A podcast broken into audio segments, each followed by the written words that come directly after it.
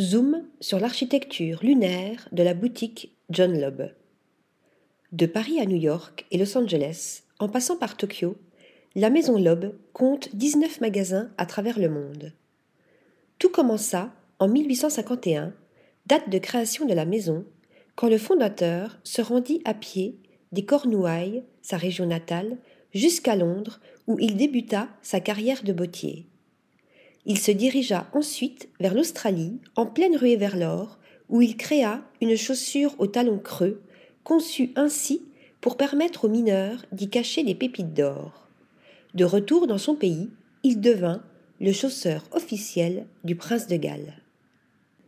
Un siècle plus tard, Hermès se porte acquéreur de la marque. Depuis le 1er juin 2021, la Maison Lobe a ouvert une boutique rue François 1er dans le 8e arrondissement de Paris.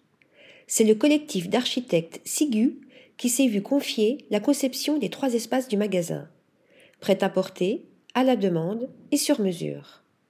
Les créations sur mesure sont réalisées dans l'atelier parisien de la rue de Mogador. L'écrin, de 100 mètres carrés, a des airs lunaires, la boutique est parée de murs et d'étagères en enduit de plâtre et des étagères circulaires en lave émaillée blanche, une capsule centrale en noyer et acier, ainsi que des encoches lumineuses dans les plafonds procurent à l'espace toute sa singularité. L'on pourrait presque habiter le lieu, semblable à un appartement parisien.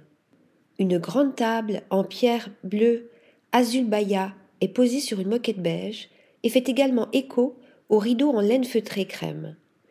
Les velours bleu nuit des assises réchauffent la pièce tout en évoquant cet aspect cosmogonique que les architectes ont voulu donner au lieu.